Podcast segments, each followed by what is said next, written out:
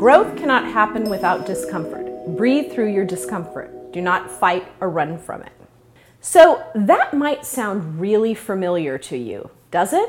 It should, because on day 16, I also mentioned fear and discomfort. And the reason I return to it is because it's so critical and it's what people tend to forget.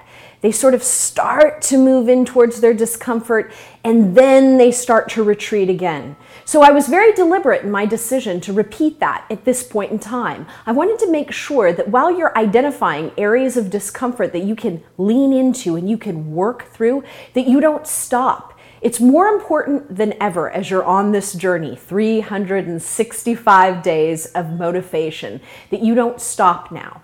So I want you to kind of click up the volume. I want you to look at all of the discomfort that you've sort of br- been breathing through and working through.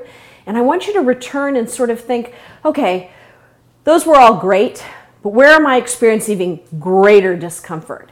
Maybe you had some things that you were doing that were easy. I want you to return back to that list and I want you to now start attacking the things that are a little harder. Because, like all things, it's like working out, right? You start and you're jogging for a little while, and then you want to increase your distance and speed. It's the same with discomfort. This program is meant to keep you in action. It's meant to create meaningful, sustainable change. And in order to do that, we sometimes have to return and make sure that you're actually working through these pieces. So I want you to go back to day 16 and look at all of those things you wrote down about discomfort and all of those things you were avoiding. And I want you to now click it up a notch. I want you to make a decision to do something that's even a little more uncomfortable, a little more difficult, because it is then that you're going to crack the world open for some enormous opportunities.